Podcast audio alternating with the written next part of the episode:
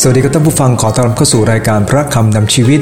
ผมพรสวงจิตแจ้งศิษยพิบาลคิดจากตรังจะนำพระชนะ ของพระเจ้ามาแบ่งปันให้กับท่านผู้ฟังนะครับ ท่านผู้ฟังที่รักครับ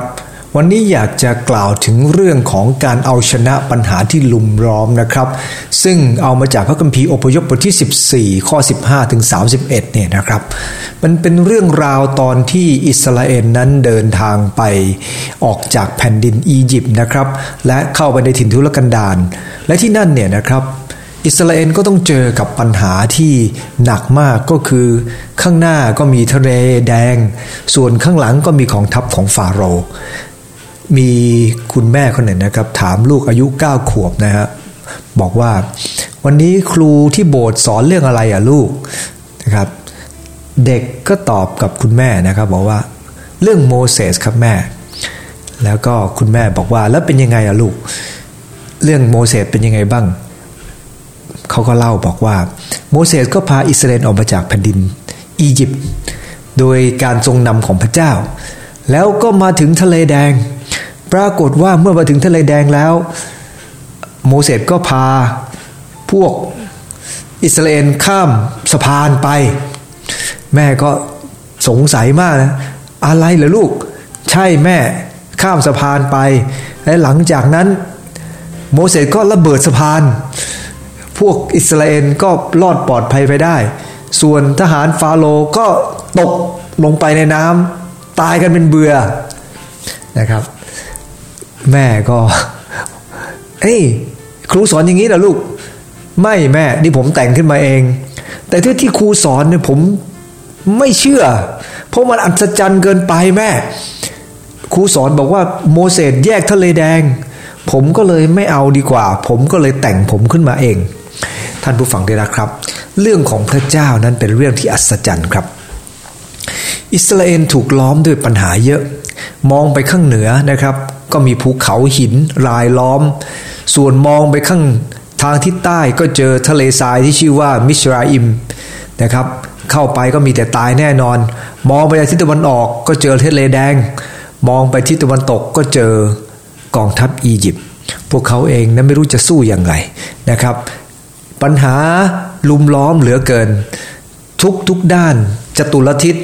มีแต่ปัญหาแต่ขอบคุณพระเจ้าครับ จริง ๆ ถ้าเราอ่านตั้งแต่บทที่ 12เนี่ยนะครับพระเจ้าพระองค์ได้ทรงสถิตกับอิสราเอลพระองค์ได้ให้เสาเมฆเสาไฟอยู่กับอิสราเอลกลางวันพระองค์ให้เป็นเสาเมฆนำหน้า กลางคืนก็เป็นเสาไฟ แต่ว่าอิสราเอลเนี่ยนะครับเขาไม่ได้มองดูที่เสาเมฆเสาไฟครับ เขามองดูที่ปัญหาที่ลุมล้อมนั่นเองวันนี้นะครับ พระเจ้าได้สอนอิสราเอลให้รู้ว่า พวกเขาสามารถจะเอาชนะต่อปัญหาที่ลุมล้อมนะฮะทุกๆด้านโดยอันที่หนึ่งครับ ด้านของโมเสสเองต้องเชื่อฟังและกระทำตาม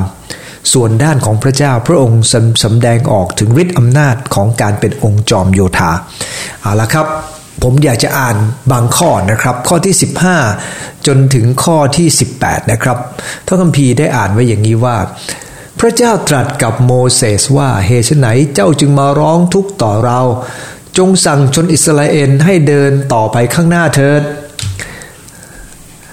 ฝ่ายเจ้าจงยกไม้เท้าของเจ้ายื่นออกไปในทะเลเหนือทะเล แล้วทำให้ทะเลนั้นแยกออก เพื่ออิสราเอลจะได้เดินบนดินแห้ง กลางทะเลแล้วข้ามไปได้ ส่วนเราก็จะบันดาลให้ชาวอียิปต์แข็งกระด้าง ไล่ตามมา แล้วเราจะได้รับเกียรติ เพราะฟาโลพลโยธาลดลบ และผลม้าทั้งหมดของเขา เมื่อเราได้รับเกียรติเพราะฟาโลลดลบ และผลม้าของเขาแล้ว ชาวอียิปต์ก็จะรู้ว่าเรานี่แหละคือพระเจ้า พระคำของพระเจ้าในตอนนี้ได้กล่าวถึงท่าทีสองประการในการเอาชนะปัญหาที่รุมร้อมนะครับ อันที่หนึ่งก็คือมุ่งหน้าตามพระบัญชา อันที่สองคือวางใจในพระเจ้าจอมโยธาดูประการที่หนึ่งครับ มุ่งหน้าตามพระบัญชาเป็นยังไง ข้อ 14 บอกว่า พระเจ้าตรัสกับโมเสสว่าเหตุไหนเจ้าจึงมาร้องทุกข์ต่อเรา จงสั่งอิสราเอลให้เดินหน้าต่อไปเถิด พระคัมภีร์บอกว่าพระเจ้าประสงค์อะไรครับ ให้เดินหน้า พระองค์ไม่ต้องการให้มาหยุดอยู่กับที่นะฮะอิสราเอลยังไม่ได้เข้าในแผ่นดินที่พระองค์ทรงสัญญาเลยครับ แม้จะเจอศัตรูอยู่ข้างหน้าเขาก็ต้องเดินไปข้างหน้าครับ เพราะพระองค์ได้ทรงสอนพวกเขาว่าพระองค์จะเป็นผู้ทรงนำเขา แน่นอนว่าในการดำเนินชีวิตคริสเตียนนั้น ในหลายเรื่องพระเจ้าทรงนำเราไปข้างซ้ายข้างขวา ไม่ได้เผชิญปัญหาโดยตรงในบางครั้งพระองค์ก็ให้เราเผชิญปัญหาโดยตรงนะครับ ดังนั้นเองเนี่ยนะครับสำหรับลูกของพระเจ้า เราต้องเรียนรู้ที่จะฟังพระสุรเสียงของพระเจ้า มุ่งหน้าตามพระบัญชา เพราะพระองค์ทรง สั่งสอนพระองค์ทรงโปรดช่วยเหลือเราให้เข้าใจว่าพระองค์ทรงประสงค์ให้เราไปข้างหน้าเสมอ ยกอย่างพระคัมภีร์อีกข้อหนึ่งนะครับ ในฟิลิปปีบทที่ 3 ข้อ 13 บอกว่า ดูก่อนพี่น้องทั้งหลายข้าพเจ้าไม่ถือว่าข้าพเจ้าได้ฉวยไปได้แล้ว แต่ข้าพเจ้าทำอย่างหนึ่งคือลืมสิ่งที่ผ่านพ้นมาแล้วเสียแล้วโน้มตัวไปหาสิ่งที่อยู่ข้างหน้า พระองค์ทรงประสงค์ให้ลืมสิ่งที่ผ่านมาครับ สิ่งที่ผ่านมาคืออะไรครับ ทั้งความสำเร็จความล้มเหลวนะครับ หรือได้กำไรหรือขาดทุนหรืออมีความรู้สึกมีความสุข หรืออาจจะต้องมีความทุกข์ เรารู้ว่าพระเจ้าไม่ต้องการให้เราประสบชีวิตโดยการที่ยึดติดอยู่กับอดีต แต่พระองค์ทรงต้องการให้เราได้รับสิ่งใหม่ ๆ รับพรที่ยิ่งใหญ่จากชีวิตของเรา เมื่อเราตั้งใจที่จะกระทำตามน้ำพระทัยของพระเจ้า ท่านผู้ฟังที่รักครับในข้อ 15 บอกว่า เราซึ่งเป็นผู้ใหญ่แล้ว คิดอย่างนั้น ถ้าท่านคิดอย่างอื่น พระผู้เป็นเจ้าจะทรงโปรดให้เรื่องนั้นประจักษ์แก่ท่านด้วย พระคัมภีร์บอกว่าคนที่เป็นผู้ใหญ่ก็คิดแตกต่างจากเด็ก เด็กคิดอะไรครับ เด็กคิดวู่วามนะครับทำในสิ่งที่ไม่ควรจะทำทำในสิ่งที่ไม่รอบคอบไม่รอบคอบและเดินไปข้างหน้าอยู่เสมอทำไมโมเสสจึงต้องเข้าเฝ้าพระเจ้าก่อนจะเดินทาง เพราะโมเสสรู้ดีครับว่า ในการติดตามพระเจ้านั้นต้องฟังเสียงของพระองค์ครับ เพราะพระองค์ทรงเป็นพระเจ้าจอมโยธา และพระองค์ทรงนำหน้าคนของพระองค์เสมอ เราขอบคุณพระเจ้าครับ และพระคัมภีร์บอกว่าผู้ใหญ่เนี่ยจะต้องคิดแบบนี้คำว่าผู้ใหญ่เนี่ยนะครับทำให้เราเข้าใจว่าในการติดตามพระเยซูคริสต์บางคนเป็นเหมือนเด็กๆครับ เด็กก็จะเอาแต่ใจตัวเอง เด็กก็จะทำตามความต้องการของตัวเอง หิวก็ร้องไห้นะครับอะไรอะไรก็ร้องไห้นะฮะแต่นั่นไม่ใช่ลักษณะของผู้ใหญ่นะครับพระคัมภีร์ได้บอกว่า แต่เราได้แค่ไหนแล้วก็ให้เราดำเนินตรงตามนั้นต่อไปพระก็มีบอกว่าเมื่อเราเองนั้นได้ระดับหนึ่ง เราจะต้องการเติบโตยิ่งขึ้นก็เติบโตไปเลยครับ ไม่ต้องไปมองย้อนกลับไป เราสามารถจะเกิดผลได้ มีคนหนึ่งครับชื่อว่าจอร์จเบอร์นาร์ดชอเขาได้เยี่ยมชมปฏิมากรนะฮะของชาวอังกฤษคนหนึ่งนะครับ ชื่อว่าเซอร์จาคอบเอสไพเอฟสไตน์นะครับ คนนี้นะครับเขาเห็นก้อนหินก้อนใหญ่ก้อนหนึ่ง ตั้งอยู่มุมห้องนะครับ เขาก็แปลกใจว่า เอ๊ะทำไมคนนี้เอาก้อนหินมาตั้งที่มุมห้อง เขาบอกว่าจริงๆเนี่ยเขาต้องต้องวางแผนเยอะนะครับ ต้องวางแผนเยอะ เพราะว่าก้อนนี้มันเป็นก้อนหินใหญ่มาก ดังนั้นเองเนี่ยนะครับคนเราแล้วขั้นก็สรุปบอกว่า เวลาที่คนเราเนี่ยจะทำอะไรกับสิ่งที่ยิ่งใหญ่ เราก็ต้องวางแผนเยอะ และคนที่วางแผนละเอียดก็จะทำให้ไม่ต้องสูญเสียอะไร ที่ที่ที่ไม่ควรจะสูญเสีย เขาได้พูดถึงการที่จะสลักหินเนี่ยนะครับจอร์จเบอร์นาร์ดชอนะฮะได้รับคำแนะนำจากเซอร์จาคอบบอกว่า เวลาจะสลักหิน เราต้องดูมันให้ละเอียด วางแผนให้ลึกซึ้ง เพราะเมื่อมันเสียไปแล้ว การกลับเอาเข้ามาดังเดิมมันก็ไม่ง่ายนักนะครับ ขอดุลใจเราทั้งหลายว่า ในการที่พระเจ้าได้ต้องการจะให้เราจดจำสิ่งที่เกิดขึ้นในอดีตไม่ได้หมายความว่าให้เราโมเดจมปลักกับมัน เราไม่ได้เป็นคนอัลไซเมอร์ครับ แต่ว่าเราฟังเสียงของพระเจ้าอยู่เสมอ ในอิสยาห์บทที่ 43 ข้อ 18 19 บอกว่า พระเจ้าตรัสดังนี้ว่า อย่าจดจำสิ่งที่ล่วงมาแล้ว อย่าพิเคราะห์สิ่งเก่าก่อน ดูเถิดเรากำลังทำสิ่งใหม่ งอกขึ้นมาแล้ว เจ้าไม่เห็นหรือเราจะทำทางในถิ่นทุรกันดารและแม่น้ำในที่แล้ง สังเกตในพระคัมภีร์ตอนนี้เนี่ยครับน่าสนใจมาก ในข้อ 49 บท 43 ข้อ 19 บอกว่า พระองค์กำลังทำบางสิ่ง ขณะเดียวกันพระองค์จะสร้างทางในถิ่นทุรกันดารหมายความว่าสิ่งที่พระองค์ทรงกระทำเนี่ยนะครับ บางเรื่องพระองค์ทรงทำวันนี้ แต่บางเรื่องพระองค์ไม่ได้ทรงทำวันนี้ พระองค์จะทำในวันหน้า นะครับ ในภาษาไทยบอกว่ากำลังทำสิ่งใหม่ขณะเดียวกันพระองค์ทรงทำทางในถิ่นทุรกันจะทำทางในถิ่นในถิ่นทุรกันดารจะหมายถึงยังไม่ได้ทำบางเรื่องพระองค์มีแผนการแล้ว พระองค์เรียกให้เราทำบางอย่าง แต่ไม่ได้หมายความว่าเราต้องทำทันทีทุกเรื่องลำดับความสำคัญของแต่ละเรื่องแต่ละอย่างลงไปครับ ว่าพระเจ้าต้องการให้เราทำอะไร นะครับ ไม่เช่นนั้นเราก็จะพลาดจากน้ำพระทัยในวันที่ 6 พฤษภาคมปี 1954 มีคนหนึ่งครับชื่อว่าโรเจอร์เบนิสเตอร์นะครับเขาวิ่งเป็นคนแรกของโลกนะครับ ที่วิ่งหนึ่งไมล์ได้ในเวลาน้อยกว่า 4 นาทีนะครับแต่ว่าในต่อมาอีก 2 เดือนจอห์นแลนดี้นะครับก็ทำลายสถิติ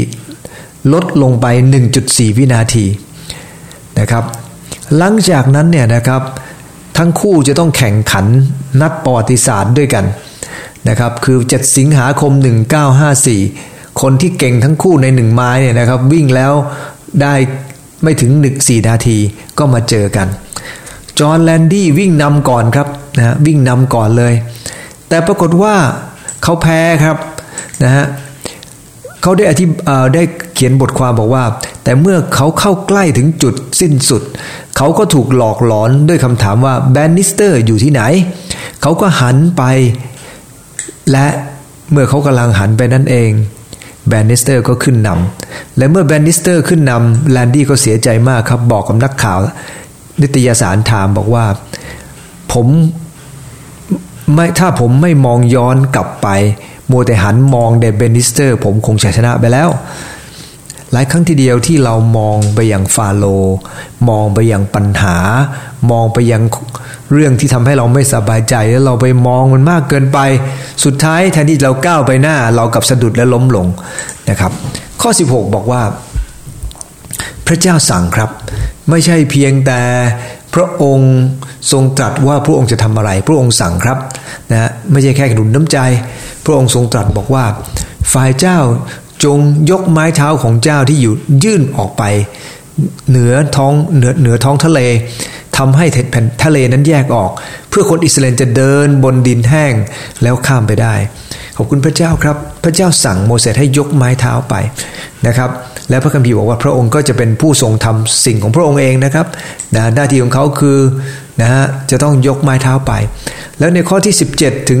20 20 17 18เนี่ยนะครับพระองค์ก็ทรงตรัสว่า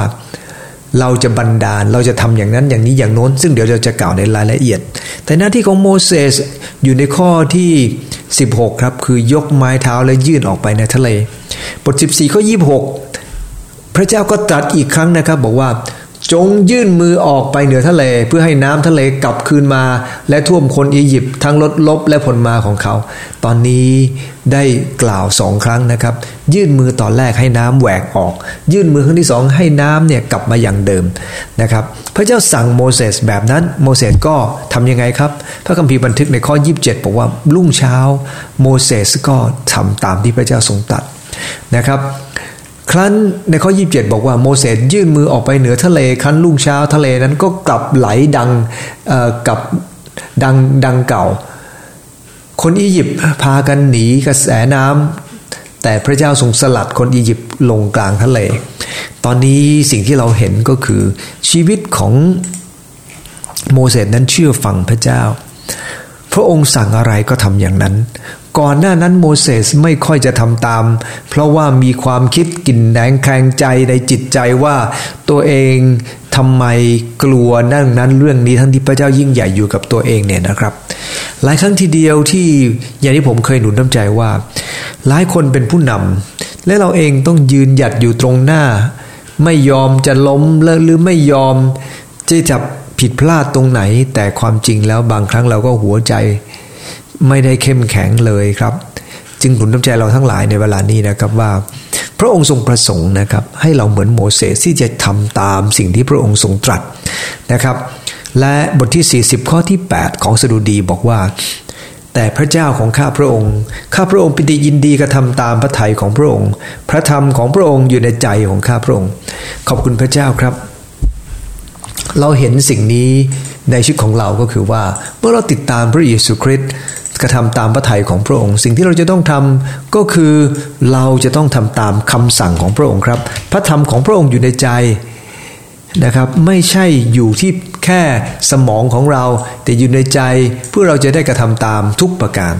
นั่นคือสิ่งที่พระเจ้าทรงประสงค์จากเราครับ ขอพระเจ้าเมตตาเรานะครับ ให้เราเองนั้นได้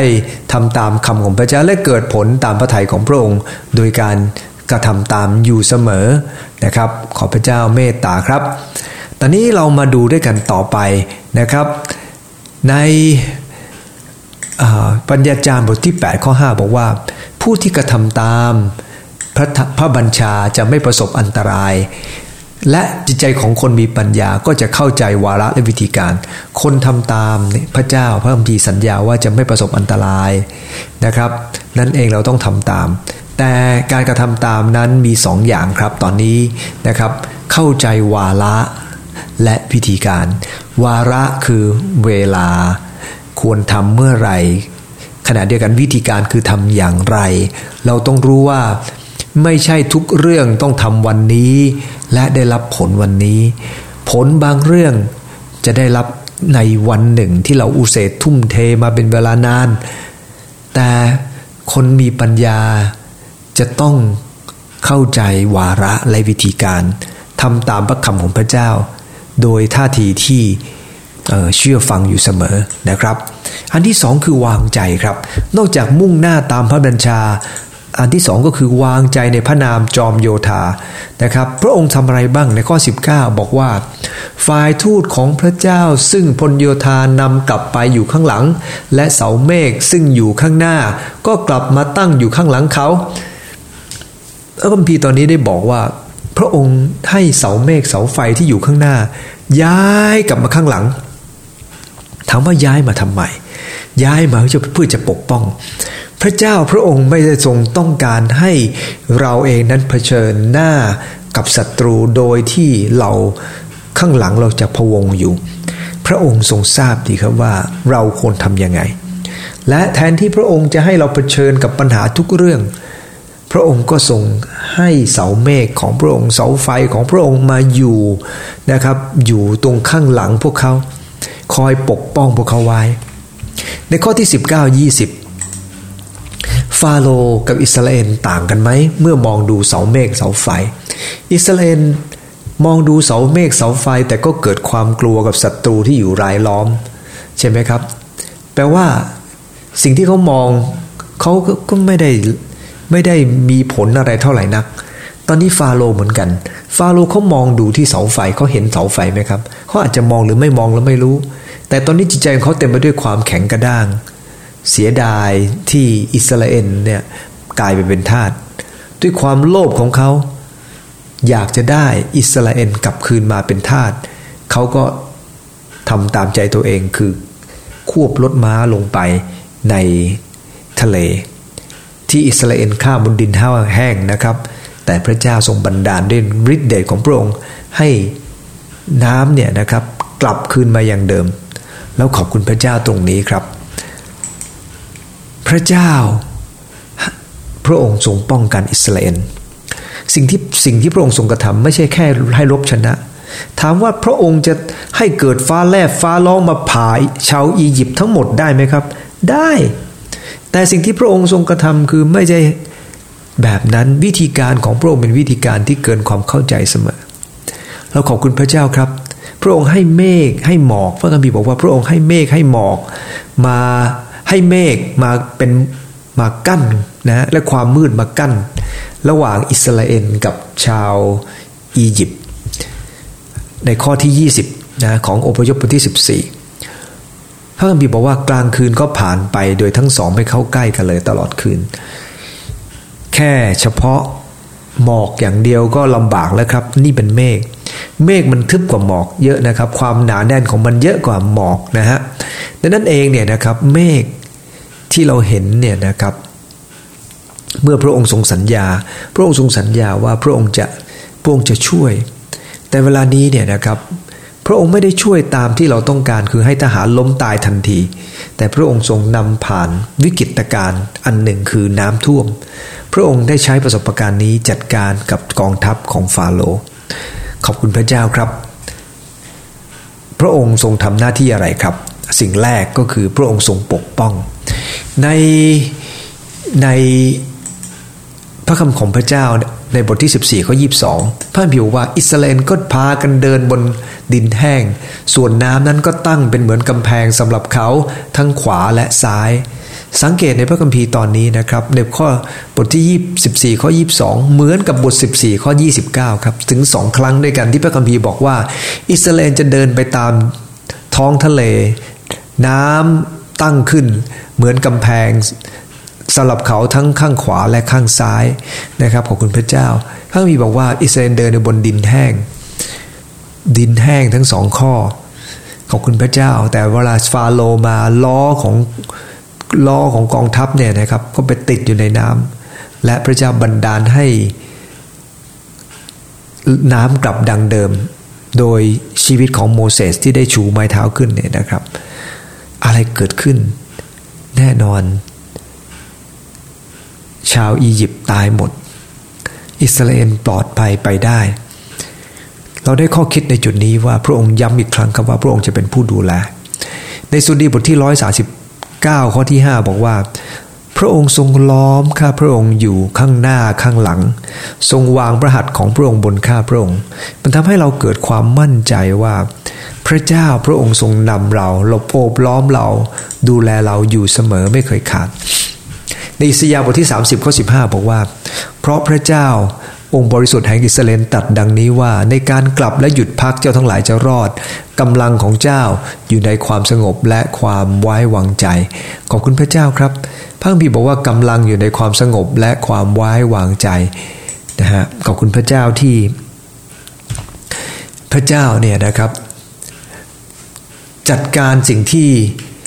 ยิ่งใหญ่เสมอ บางครั้งเนี่ยนะครับเกินความเข้าใจนะฮะเพราะว่าบางเรื่องเนี่ยนะครับ เราเองนั้นไม่สามารถจะต่อสู้กับปัญหาได้เลย แต่พระองค์เป็นผู้ทรงจัดการสิ่งที่เกินความเข้าใจให้เสมอและนั่นคือสิ่งที่พระเจ้าทรงทำนะฮะในบางครั้งเรากลัวมากนะฮะทำให้เราเองนั้นไม่ยอมที่จะทำตาม แต่อิสยาห์บทสามสิบข้อสิบห้าบอกว่ากำลังอยู่ในความสงบและความไว้วางใจ แต่เจ้าไม่ยอมกระทำตาม ขอพระเจ้าเมตตาเราที่จะทำตาม ไม่ใช่ ไม่ใช่อยู่แค่เชื่อว่าพระเจ้ายิ่งใหญ่ แต่ไม่สงบไม่วางใจพระองค์ต้องการความวางใจ ที่ราบสูงแห่งสกอตนะฮะเขาบอกว่ามีแกะที่เดินเข้าไปในโขดหินเนี่ยแล้วก็มันออกไม่ได้ และก็มันมีหน้าผาสูงด้วยนะครับ แต่บางครั้งพวกมันกระโดดลงไป ในในในซอกซอกหินเนี่ยนะครับตามที่ต่างๆเนี่ยเพราะว่ามันมีหญ้าที่อร่อยอร่อยเนี่ยอยู่ที่นั่น แต่ว่ามันกระโดดกลับขึ้นมาไม่ได้ครับ แล้วหน้ารอบๆก็เต็มด้วยม้าผาอันตราย ทราบไหมครับ เจ้าของมันเนี่ยนะครับจะไม่รีบลงไปช่วยมันก่อนครับ เพราะเวลากระโดดลงไปเดี๋ยวมันจะตกใจครับพอมันตกใจปั๊บมันจะกระโดดลงหน้าผาไปเลยดังนั้นเองเนี่ยนะครับวันนี้เหมือนกัน บางครั้งพระเจ้าต้องปล่อยให้เราหมดเลี้ยวหมดแรงครับ และพระองค์จะทรงช่วยเหลือเรา คริสเตียนหลายคนไม่รู้เลยว่าที่พระเจ้าอนุญาตให้เราเข้าสู่ปัญหา และที่ยังไม่ช่วยเราทันทีนั้นก็เหมือนลูกแกะนี่แหละครับ ที่พระองค์ต้องการให้ทำตาม และเมื่อถึงเวลาของพระองค์ พระองค์ก็ทรงช่วยกู้นะนอกจากพระองค์ทรงปกป้อง พระคัมภีร์บอกว่าพระองค์ยังทรงเห็นปัญหาพวกเขา เห็นยังไงครับ ในพระคัมภีร์ในตอนนี้ได้บอกว่าอียิปต์เนี่ยนะครับ ตามอิสราเอลเข้าไปทั้งกองมา้า ทั้งลอราชรถและกองทัพเนี่ยนะครับ แต่พระคัมภีร์บันทึกบอกว่า พระองค์ทรงเห็นพวกเขานะครับ ในข้อ 24 เวลาปัดฉิมยามทรงทอดพระเนตรจากเสาเพลิง ทรงเห็นพลโยธาอียิปต์ซึ่งก็ทรงบันดาลให้กองทัพนั้นเกิดกลโกลาหล ตอนนี้นะครับ เราจะสังเกตว่าสิ่งที่พระเจ้าทรงกระทำก็คือพระองค์ทรงเห็น วลาที่เราเจอปัญหา อิสราเอลยังข้ามไม่หมด แต่ว่าพระเจ้าก็รอเวลาของพระองค์ครับ ในขณะที่ยังไม่ถึงเวลาพระองค์ก็ให้กองทัพโกลาหลกันก่อนครับ เพราะพระเนตรของพระเจ้านั้นเฝ้าดูคนของพระองค์เสมอ ในอพยพบทที่ 34ข้อ21 บอกว่า พระเนตรของพระองค์มองดูทางของคน พระองค์ทรงเห็นย่างเท้าของเขา ขอบคุณพระเจ้าครับ พระองค์ทรงเห็นย่างเท้าของเรา นั่นคือ ประการที่ 2.2 นะครับก็คือพระองค์ทรงเห็นปัญหา ในอันที่สามก็คือพระองค์ทรงต่อสู้แทน พระองค์ไม่ใช่แค่มองเห็นนะครับ แต่พระองค์ทรงต่อสู้แทนด้วย ขอบคุณพระเจ้าครับ ในมีคนหนึ่งครับเขาบอกว่าเมื่อเจอปัญหาที่ลุมล้อมให้ทำอย่างนี้นะ เวลาเจอปัญหาลุมล้อม เขียนปัญหาความทุกข์ความลำบากลงไปทุกข้อทุกตอนนะครับ จดความผิดหวังลงไปในกระดาษให้หมดเลย แล้วขีดมันทิ้ง แล้วเขียนว่าพระเจ้าสามารถช่วยได้ ขอบคุณพระเจ้าครับ เพราะอะไร ถ้าพระเจ้ามอบหมายเราทำอะไรก็ตาม มีคนได้กล่าวอย่างน่าฟังว่างานของพระเจ้าที่ทรงที่ที่ทรงกระทำตามวิถีทางของพระองค์ จะไม่ขาดแคลนสิ่งที่จำเป็นในการดำเนินงานของพระองค์เลย พระองค์ทรงทำในวิถีของพระองค์ และคนที่ทำตามเนี่ยนะครับไม่ต้องกลัวขาดแคลนละครับ เพราะพระเจ้าจะลบแทน พระองค์จะดูแล พระองค์จะให้สิ่งที่ยิ่งใหญ่เกิดขึ้นกับเรา ในข้อ 25 ครับ พระองค์ทำให้ล้อรถฝืดจนแล่นไม่ไหว คนอียิปต์จึงบอกว่าให้เราหนีจากอิสราเอลกันเถิดนะฮะ ในข้อ 26 บอกว่าพระองค์ทรงตรัสโมเสสว่ายื่นมือออกไป น้ำทะเลก็กลับคืนมาท่วมคนเหล่านั้นนะครับในข้อ 27 โมเสสยื่นมือออกไป น้ำทะเลก็ ระบิดว่าพระเจ้าทรงสลัดคนอียิปต์ลงกลางทะเลนะครับ แล้วในพระคัมภีร์ข้อ 28 น้ำท่วมพลลบและพลม้าคือพลโยธาทั้งหมดของฟาโรห์ซึ่งไล่ตามเขาไปในทะเลไม่เหลือสักคนเดียวนะครับ พลของฟาโรไม่เหลือเลยครับ มีแต่ฟาโรที่เหลืออยู่นะครับนะฮะขอบคุณพระเจ้า ในข้อที่ 30 ดังนี้ ในวันในวันในวันนั้นพระเจ้าจะทรงโปรดช่วย อิสราเอลรอดจากเงื้อมือคนอียิปต์อิสราเอลเห็นศพคนอียิปต์อยู่ที่ชายทะเล เขาเห็นอะไรครับเห็น สิ่งที่ยิ่งใหญ่เกิดขึ้น กองทัพฟาโรห์พ่ายแพ้ เพราะอะไรครับ เพราะพระเจ้าทรงช่วยเหลือพวกเขาเพิ่มมีบันทึกในข้อ3ามเบอกว่า อิสราเอลเห็นกิจการใหญ่ ซึ่งพระเจ้าทรงกระทำประชาชนก็เกรงกลัวพระเจ้า เขาทั้งหลายเชื่อถือพระเจ้าและเชื่อถือโมเสสเอาละครับในจุดนี้เราก็เห็นว่าพระเจ้านั้นได้ทรงให้อัศจรรย์เกิดขึ้น ให้ศัตรูเนี่ยนะครับพ่ายแพ้ไป และอิสราเอลก็เลยยอมรับโมเสสครับความจริงเหตุการณ์แบบนี้เกิดขึ้นหลายครั้งนะครับ เช่นสองพงศาวดารบทที่ 20 ข้อ 17 โยซาฟาตเนี่ยนะครับก็เจอปัญหาแบบเดียวกันที่ลุมล้อมเข้ามา แต่โยซาฟาตนั้นพระเจ้าบอกว่าให้อยู่นิ่งๆ เดี๋ยวพระเจ้าจะทรงกระทำสิ่งยิ่งใหญ่เอง แต่แทนที่เขาจะอยู่นิ่งเฉยๆนะครับ เขากลับสรรเสริญพระเจ้าสรรเสริญยกย่องพระเจ้า และกองทัพของศัตรูก็สู้กันนะครับ ขอบคุณพระเจ้าครับ ในหลายปีก่อนนะครับ ประมาณ 70-80 ปีที่แล้ว มีมิชลีคนหนึ่งนะครับ คนนี้ชื่อว่า g l a d y i w a r d นะครับ เธอเป็นมิชลีที่เดินทางไปประเทศจีนในสมัย สงครามโลกครั้งที่สองนะครับ เธอถูกบังคับให้เด็กที่เธอดูแลเนี่ยนะครับหนีออกมาจากหมู่บ้าน เธอต้องพาเด็กนับร้อยชีวิตออกมา เธอเองก็ต้องกลัวมากครับ ต้องรับผิดชอบเด็กขณะเดียวกันตัวเองก็มีความกลัวเกิดขึ้น เด็กอายุ 13 ปีในกลุ่มนะครับ ก็เตือนเธอบอกว่า เรื่องราวของโมเสสและอิสราเอลจำได้ไหมครับนะแล้วก็เมื่อ เด็กผู้หญิงคนนี้เตือนเนี่ยนะครับกาด้าก็บอกว่าจำได้แต่ฉันไม่ใช่โมเสสฉันไม่ใช่โมเสสแล้วเด็กผู้หญิงคนนี้บอกว่าแน่นอนคุณไม่ใช่โมเสสแต่พระเจ้ายังทรงเป็นพระเจ้า วันนี้เหมือนกันครับ เราอาจจะเป็นเหมือนกายดีไอเวิร์ดนะฮะเราเป็นผู้นำเป็นคุณสอนคนอื่น แต่บางครั้งเราเต็มไปด้วยความกังวลกวายคำสอนของเราอาจจะเหมือนกับตอนนี้ เราสอนออกไป แต่ไม่ได้อยู่ในหัวใจ แต่เมื่อเรามีพระคำพระเจ้าเป็นหัวใจของเราคำสอนของเราจะมีฤทธิ์อำนาจเป็นมาจากพระเจ้าเสมอ ขอร่วมอธิษฐานครับข้าแต่พระเจ้า เมื่อข้าหลายเจอปัญหาที่หลุมล้อม โปรดให้ข้าหลายมุ่งหน้าตามบัญชา วางใจในพระเจ้าจอมโยธา เพราะพระองค์จะทรงปกป้อง พระองค์ทรงเห็นพระองค์ต่อสู้แทนข้าพหลาย ให้หลายเชื่อไว้วางใจและติดตามพระองค์ตลอดวันคืนชั่วชีวิต อธิษฐานในนามพระเยซูคริสต์อาเมนใช่พรครับ